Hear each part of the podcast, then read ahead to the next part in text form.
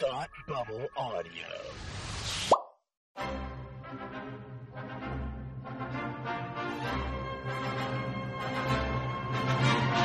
Look, up in the sky. You will never find the more wretched hive of scum and villainy. Welcome to Beer with Geeks with Tim and Frank. Who are you? I'm Batman. I am Iron Man. Your friendly neighborhood Spider-Man. Hi, Christopher. I'm Nero. My name is Inigo Montoya. You're a wizard, Harry. A couple of guys with a couple of beers and a whole lot of pop culture nostalgia. Make it so, number one. Ladies and gentlemen, the Beatles. I named the dog Indiana. Life finds a way. I am serious. And don't call me Shirley. Now sit back and crack open a cold one. Cause it's time for Beer with Geeks. It comes in paints. Shaken, not stirred. Great Scott! I was way off. I knew it started with an S, though.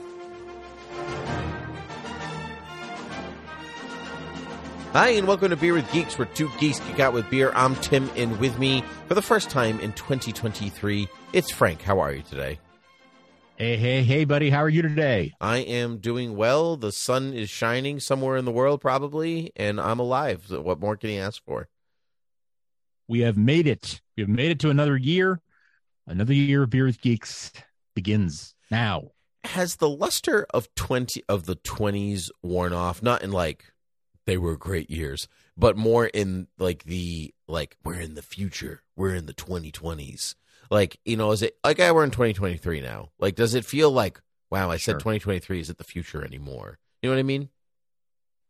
I mean, yeah, it has worn off because, uh, but I feel that way every year, right? Like I, you know, ten, uh, a decade ago, I was like, wow, we're in the 2010s. Like Arthur C. Clarke made wrote a book about 2010. Mm. But- but, You know, like, it, but but but when you got there, was it really that special? It was like, no, it's okay. It's 2010. Just another year, just another number, just another thing. Mm. No, I You know? understand. Yeah.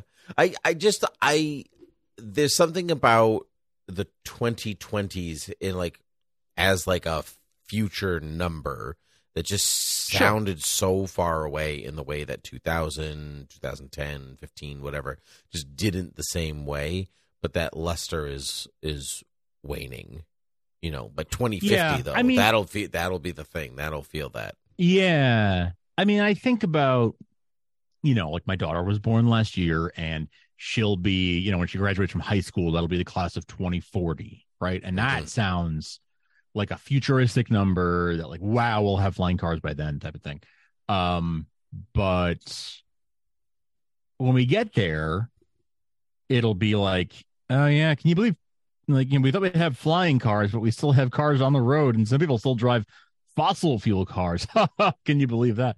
True. Um, you know, like it won't be that it won't be that that crazy as it, as it feels. I mean, when I I graduated high school in 2007, and I remember that feeling like it was a, such a futuristic number, and now it's like forever ago. Um, so yeah, I don't know. You know, these things numbers sound futuristic when you get there, and it's like, oh, it's the same uh, um table. what you just said reminded me of um, this book I'm reading. It's called The Skeptic's Guide to the Future What Yesterday's Hmm. Science and Science Fiction Tell Us About the World of Tomorrow. Um, Ooh, that yeah. sounds really interesting. yeah, the world of tomorrow. And uh, um, I will um, send it to you if you need me to, unless you remember the name. But it's it's basically it's a futurist writing about why the future through science fiction never ends up being reality and what Huh. like our actual how can we actually can predict the future or where we're going and why it's very difficult to actually predict where things are going. And one of the things that he writes about is this like um uh idea that people like blanket technology like oh well i'll flying cars because that's like because we we tend to be like one technology we think that one technology will just completely revolutionize the way that we do everything and it will com- and the better thing will actually will like take the place of something less or or, or less good which is n- history shows that's actually not the case like VHS versus Betamax um a Mm, Blu-ray mm, mhm. versus HD in HD disc or whatever that other one was you know like and like stuff like that DVD. yeah, right. And then the um what was the other one? Um the the hydrogen engine versus the combustible engine versus like all these different things that we like think will like change the way that we do everything and it actually either go away or they change very little. There are very few things that you can pinpoint science things that you can pinpoint that like actually revolutionized the world. Um you know like the cotton gin but like how other how Right. many other things were invented between the cotton gin and like the next revolutionary thing like the light bulb. But like even the light bulb you had like AC currents and DC currents and you had filaments and Sure. you had this and like the better one didn't win. The one that got out to the public faster won which is something different. So yeah it's just very interesting. Um uh I do recommend. It's a it's a good read That sounds great. I'm gonna put that in the show notes for anyone who's curious. Um, because I'm my curiosity is piqued by that. Mhm. Um, and I'm sure others will too. So Yeah. Um yeah. anyway that was all prelude to say Frank what are you drinking today Ah, I am drinking from the Rising Tide Beer Company of Portland, Maine. I'm drinking their Uncle Neil pre-prohibition lager.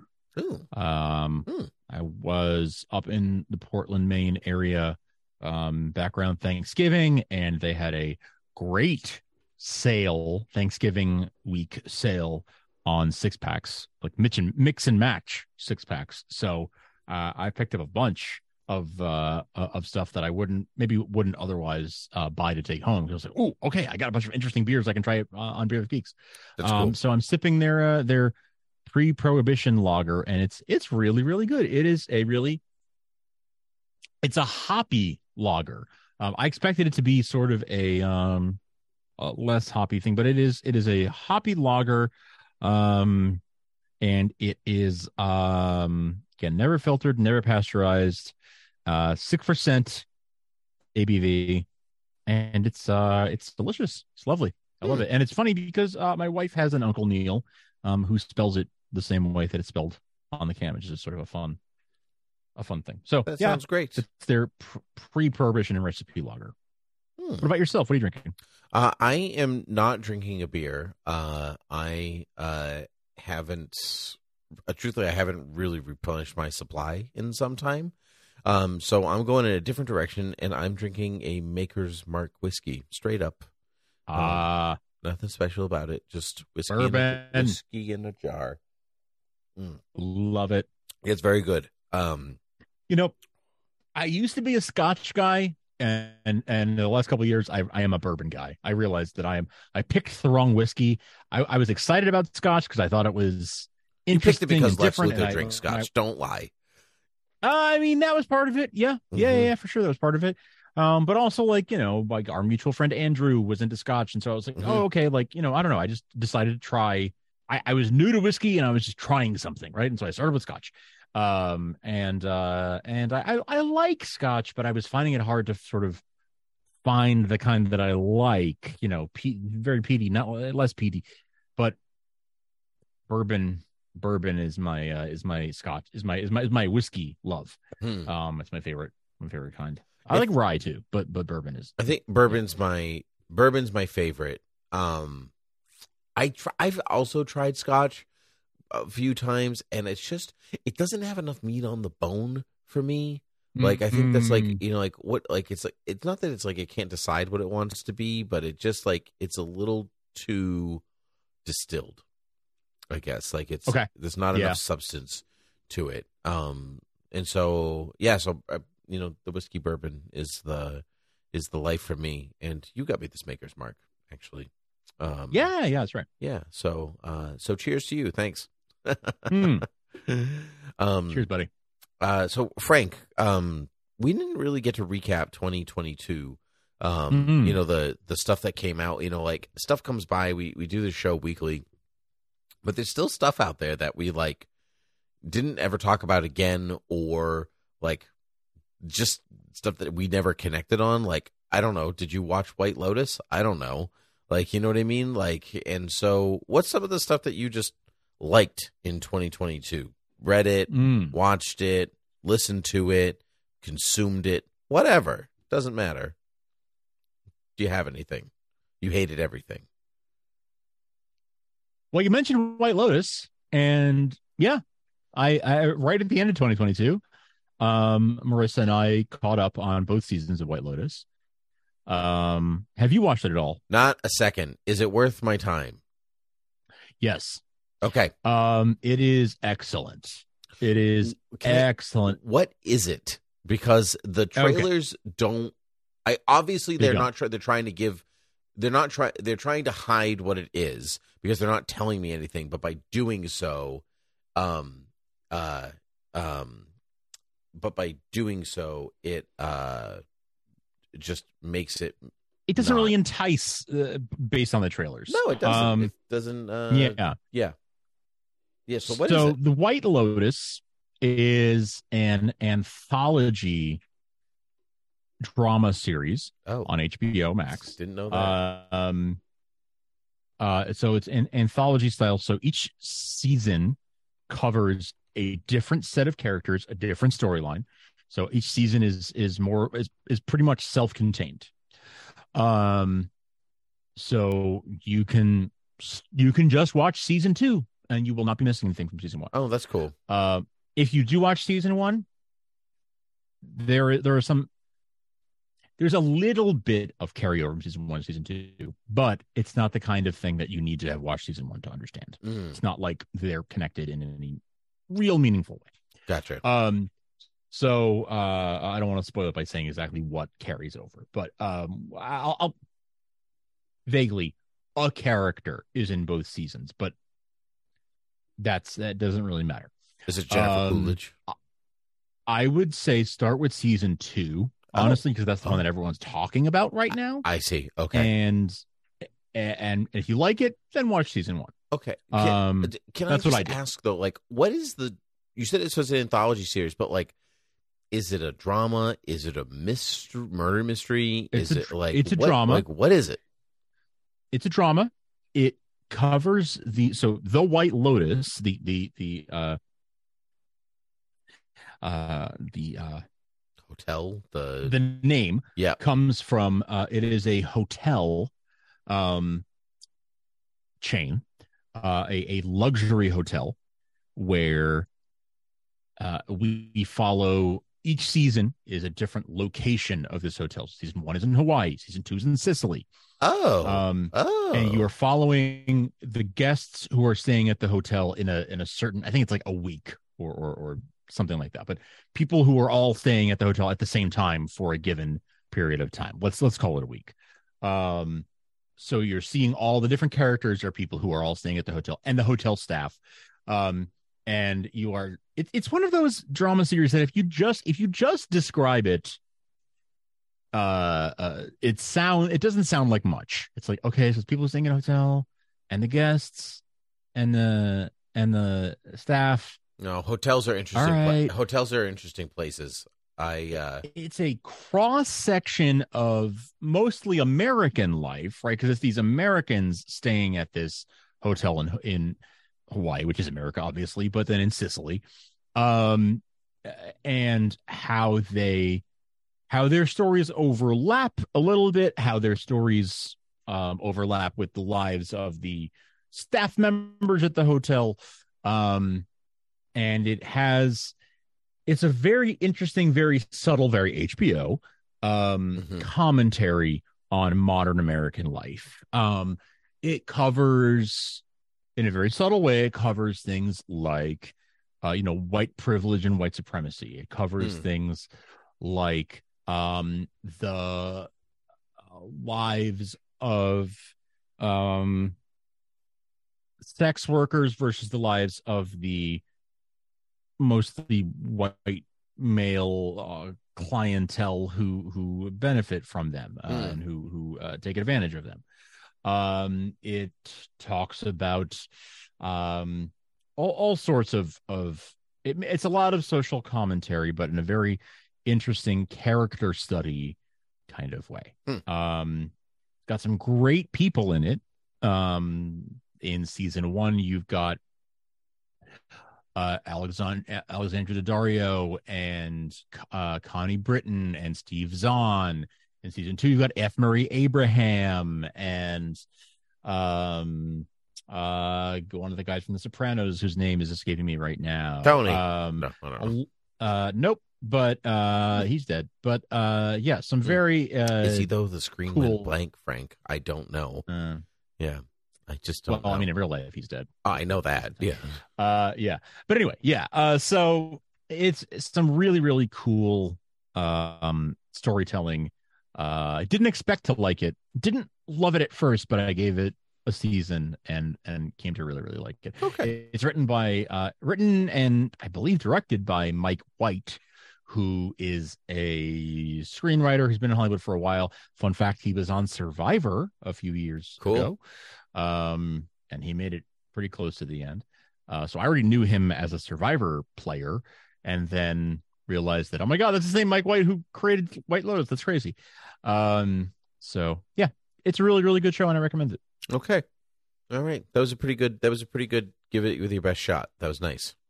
Cool. Yeah, mini mini best shot. What what did you like in 2022? What did you watch, listen to, read, or otherwise consume? Um, I I consumed a good amount of comics this year that we don't talk. You know, because I, Mm, I did not. So tell me about. that. yeah. So I like.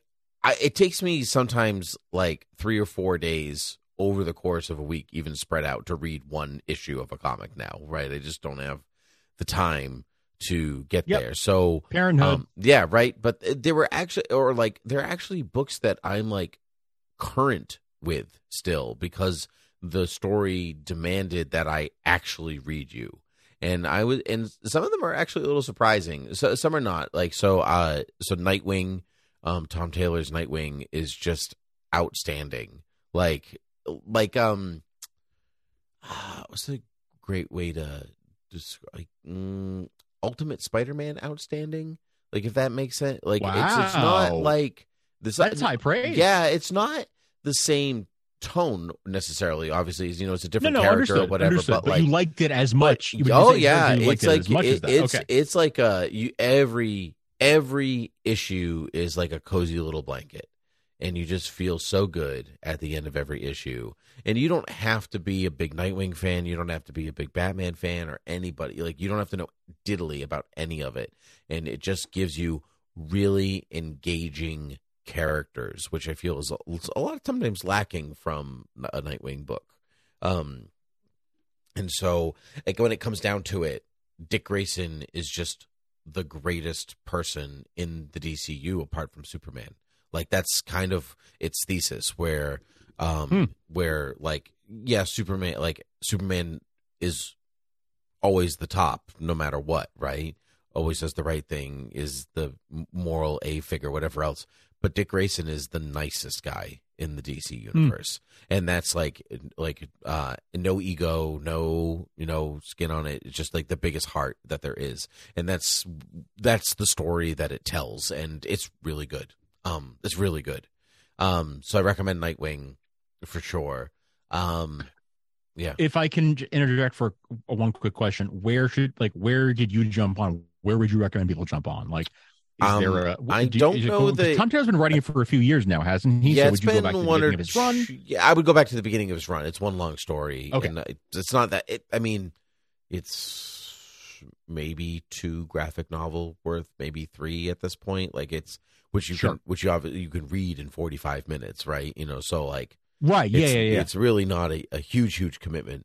Um, but I would definitely do that. But going along with Superman, one of the other books that demanded that I read every week was Action Comics, which I wanted to tell you about.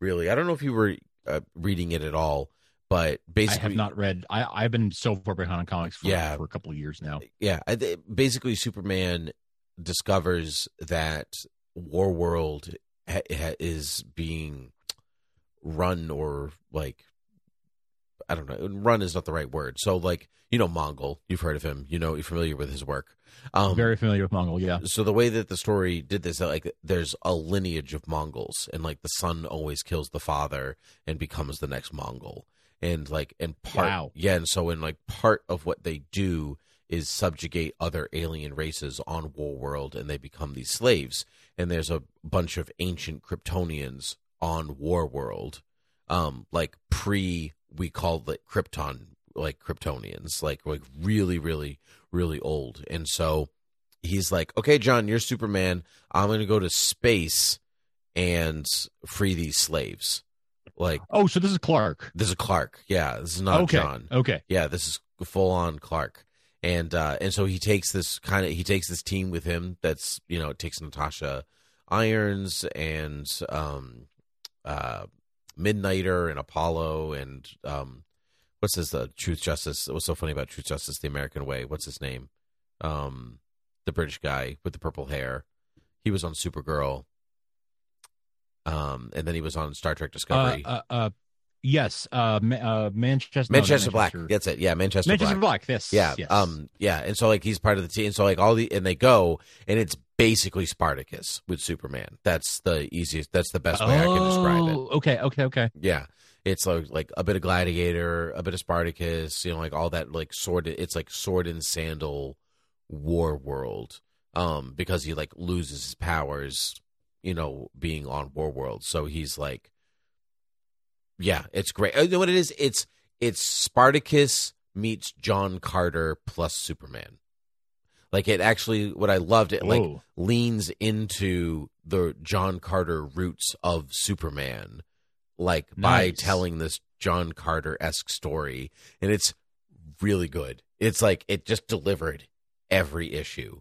Um and it just like Superman's greatest strength is being a symbol of hope, and that is quite literally what that story is about. Like him giving hope to the hopeless. Like, and it's just really good. And I like if you want to like, I think it's that's Philip Kennedy Johnson is the writer.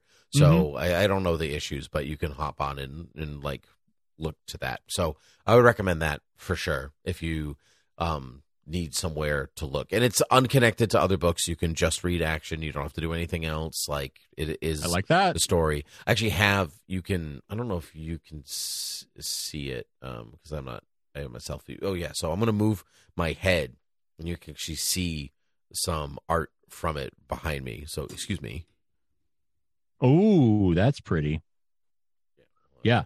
Yeah, it is. That's uh, pretty. Yeah, that's that's For uh for our viewers, our listeners who cannot view, cannot see, but uh, Tim is showing me a few panels of some very pretty art uh, of Superman on Warworld. I believe. Yeah, it's Mikel Janin. It's actually from Future State, but it's like the story that Future State set up, and so it's like Superman, and he's basically in gladiatorial gear, but the S crest is the Kingdom Come S, um, and it's just him with a giant axe and a shield because he doesn't really have powers, but he's still doing his Superman thing, and it's cool. It's very cool. I like that. Yeah. Um, I like that. I found a list of the issues, um, which I'll add to the show notes so that if anyone who wants to uh, wants to read it, you can uh, you'll know there's a reading list so that you can uh, follow along as I plan to. Great. War World Saga by Philip Kennedy Johnson, and looks like uh, Grant Morrison had something to do with this as well. Um. Oh, he wrote a one shot of the like team getting together before they go to War World. Gotcha. Um, which Okay. was your typical Grant Morrison. I don't want to say nonsense because that makes it sound like everything he does is nonsense. But yeah, yeah, it's pejorative, but I get what you mean. Yeah, Yeah. yeah, yeah, Yeah. so not necessarily necessary reading, but it's okay. sure. Something else that you took to that you we have not really talked about, you know, because obviously there's stuff that we did like that we talked about, like Kenobi Yes, and uh, other things. sure, sure. um, you know, something the Batman, we didn't whatever. talk about something we didn't talk about that i really really spent a lot of time with in 2022 um we've talked about superman one of my all-time great loves another one of my all-time great loves as you know Tim. Oh, I know where you're going with this. Wait, can I say? Can I say what I think Yeah. it is? You're going to talk about the six-hour Beatle documentary. that was in 2021 so Okay, no, I'm backing up. not. I'm backing up off of the thing. also it was it was closer to nine hours so put some Holy respect on my on my Yeah, on my guys yeah. names um no i'm talking about the 2022 re-release of the beatles album revolver oh yeah, Um, so you were you were on the right track Yeah. um revolver is their 1966 album um, that is the precursor to their psychedelic era. Uh, it is right heading Mhm. from the mop top era into the psychedelic era. It's the album that came out right before Sergeant Pepper's, which is really where they went psychedelic, right? So Revolver is the album that has Eleanor Rigby on it. It has Yellow Submarine on it. It has um Taxman. It has um a bunch of their uh, uh, of their songs. Okay. right- you don't have to remember the right- rest of them because those are the only two good ones on the album. That's my hot take on Revolver. Okay, well that okay, so you are fired from this podcast. I just it's my least it's um, my least favorite Beatles album, Revolver. Is it really Yeah. your least favorite? It's my Wow. least favorite. Um, With the might be my brilliance that is Eleanor Rigby, and I just Mhm. every time another song comes on because I have it right, you know, because it's the Beatles. So, Mhm. but like every time Mhm. another one comes on, I'm like, no, this just doesn't do it for me. It never It's- ever does it for me. Okay, I th- so I could write an entire. I have a, like a thesis about why Revolver is so pivotal and so important because it is the hinge between the album before it is Revol is is is Rubber Soul, which is a very folk rock sort of uh, Byrds esque album. Yeah, I, I love And Rubber Soul. Re- yeah, Revolver is sort of the hinge between Rubber Soul and Sergeant Pepper. listeners at home, every time Um, Frank says hinge, he's moving his the word hinge. fingers I'm down to make like my I fingers to make a hinge. It's just It wonderful hinge. imagery. it is it is pivotal because it is a hinge because it starts with taxman and you've got eleanor Rigby, you've got yellow submarine and you've got uh here there and everywhere you've got all these beautiful songs on it um and then it ends with tomorrow never knows which is an acid trip brought to brought to life um it is uh, uh, uh got to get you into my life is on that album too i mean like a lot of great songs are on that album um i love it because it is I personally love uh, R- Rubber Soul and Revolver are like are like a two parter for me. Mm-hmm. Um, where at the start of of Rubber Soul, you're listening to Drive My Car and you know Norwegian Wood and uh um Is Blackbird on on I'm- there? I'm looking through you. No, that's the White Album. It's a couple years Yeah. later. But it's this, yeah, it's a lot of acoustic. It, Blackbird is very much in the spirit of it. It's very folky Sure. and, and acoustic on Rubber soul. in my Soul. life, a lot of is it is Rubber Soul. Yeah, in my life is on rubber soul yes absolutely um and then by the end of revolver the next album you're looking at tomorrow never knows which is this experimental psychedelic literally acid inspired track so i i love it because it takes you from the mop tops to the um sergeant pepper era the the psychedelic era Mhm. i love that that transition so much i love watching them progress as songwriters as studio musicians one of my big like ah, i've been thinking i'm percolating on this idea for years Tim, that like that period from 65 to 67 is their like their their most productive most creative Mhm. era their uh, their most trans you know transitional era where you really see them change as songwriters and discover how to play the studio the recording studio as an instrument Mm. they really come into their own as recording artists anyway uh, you mentioned the the nine hour get back documentary that peter jackson made on disney plus Mhm. when he made that documentary he developed this technology to that most of the tapes that he was using to make the get back documentary were mono tapes that were just um for like the cameras to use. Mhm. um they were not the recording studio you know stereo recording. They were just for the cameras to make a tv they were making a tv movie what they thought they were making. Um he developed this technology to take the mono tracks where all of the voices and instruments were all locked in on one track and you couldn't separate them.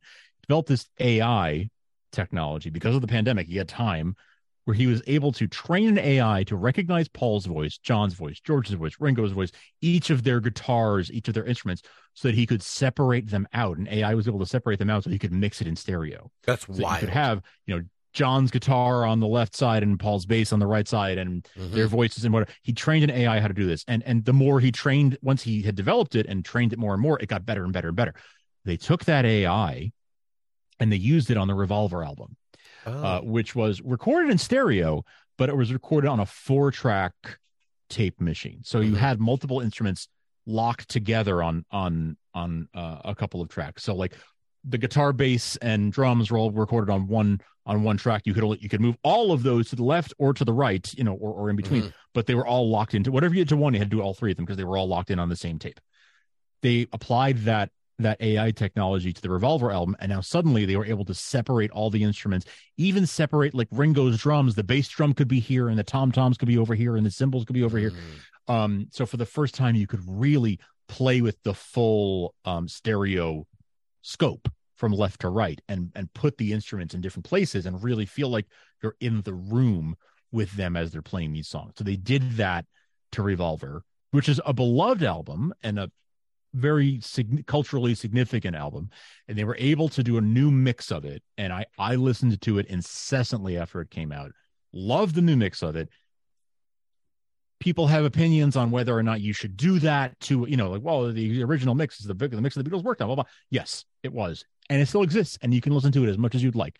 But the new mix an interesting new way of presenting the music to a new generation it's it's mixed more like modern records are mixed so that when it comes up on spotify or apple music a young person is going to hear it and it won't feel so weird because why are three of the instruments in in one ear and Sure. the vocals are in the other ear like that's super off balance and weird right after if you have it like on shuffle and you're listening to Mhm. like fleetwood mac or i don't know billie eilish or whatever eh, and then the beatles comes up and why ooh, that's a weird sound um it sounds more like a modern record does and it really brings out a lot of things there are instruments that you couldn't really hear because they were buried under other instruments in the mix and now you can really appreciate them. And then the bonus tracks do a really interesting thing of showing how the songs were written where you hear like for example yellow submarine was this really sad folk song that john lennon started on where he's like in the place where i was born no one cared no one cared. Like that was the beginning of yellow submarine. Mm. he wrote the melody with these really sad like like uh, folk lyrics uh and and then when he got with paul they turned it into this like sort of children's song. But it, it's interesting to to listen to a song evolve Mm. over the course of the bonus disc where you hear like literally john singing into, into a cassette recorder in his bedroom uh and you hear the next version the next version the next version until it sounds like the version that we know. It's cool. They do that with every song. So Mm. it's really really cool to to hear the new mix of the album and then listen to these bonus tracks and hear the songs evolve. So revolver 2022 mix is uh it, it was a, a big thing i listened to this year and really really loved Do you know if they're going to go back and use that AI on the albums they previously released? Because some of them are brand. I think. I think Abbey Road was like a 2019 release. Like it- it's Yeah. really recent. It is. They didn't need to do that with Abbey Road because that was recorded on an eight track machine. So the things were pretty separated already. Okay. And the same, they did the White Album in 2018. They did Sergeant Pepper in 2017.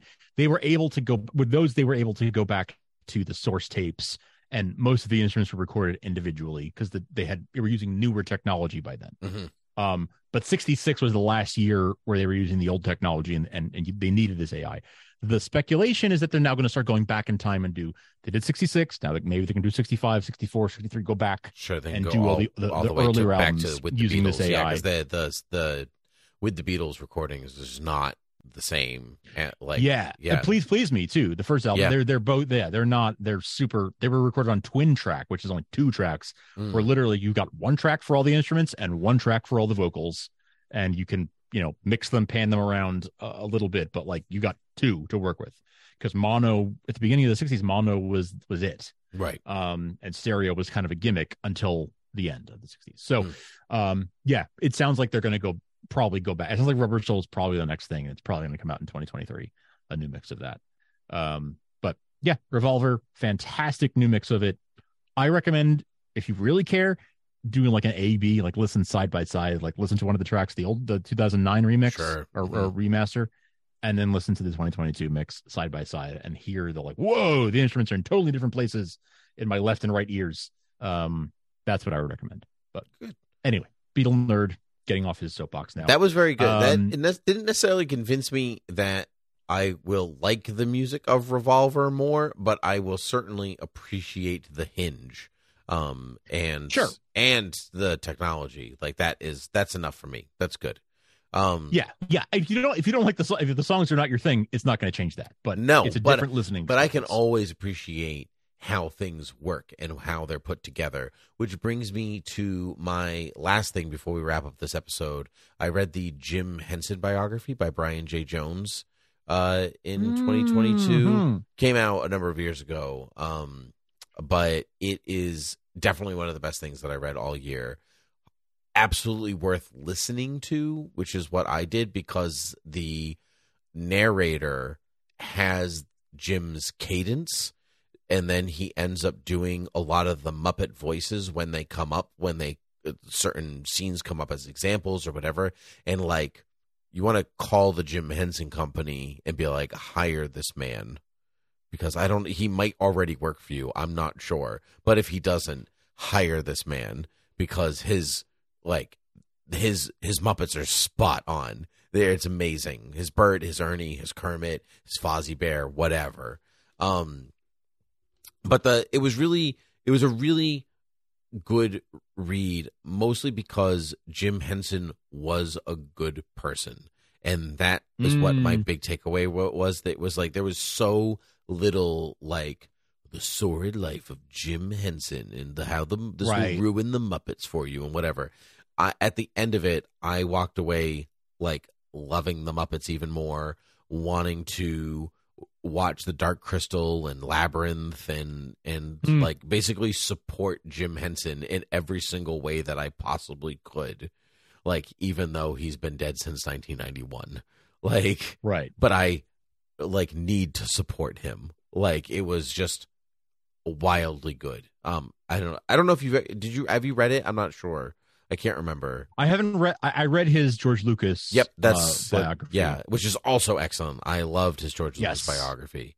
Um, and so um, he has a Dr. Seuss one as well, and a Washington Irving one, which like one of these Yeah, things is not like the other. Washington Irving one sounds very. That really catches my interest. Yeah, and that but the Jim um, Henson one does as well. Yeah, I would definitely do the Jim Henson one. Like you've got nights where you've got to be up in the nursery or you're going for a walk or whatever. Yeah. It's it's well worth your time. It's really good.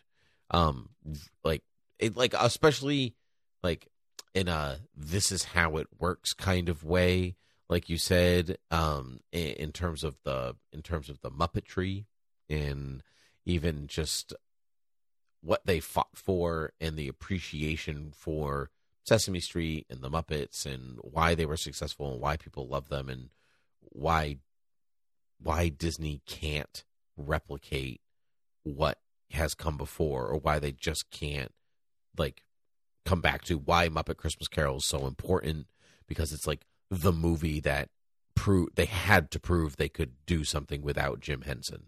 It was just really Yeah. good. But what was also really good is that like it's also kind of like a weird mini biography for Frank Oz because he's in it so much. Oh, um, And interesting. so sure. because he yeah. worked with Jim for decades, and so like you get this, you get the Jim Henson story, but you also weirdly intersect with the story of Frank Oz and Yoda and Star Wars and like all these other things that crop up. Like, like I'm pretty sure it's Frank Oz, or, or it might be another puppeteer that did the puppetry work for The Sound of Music.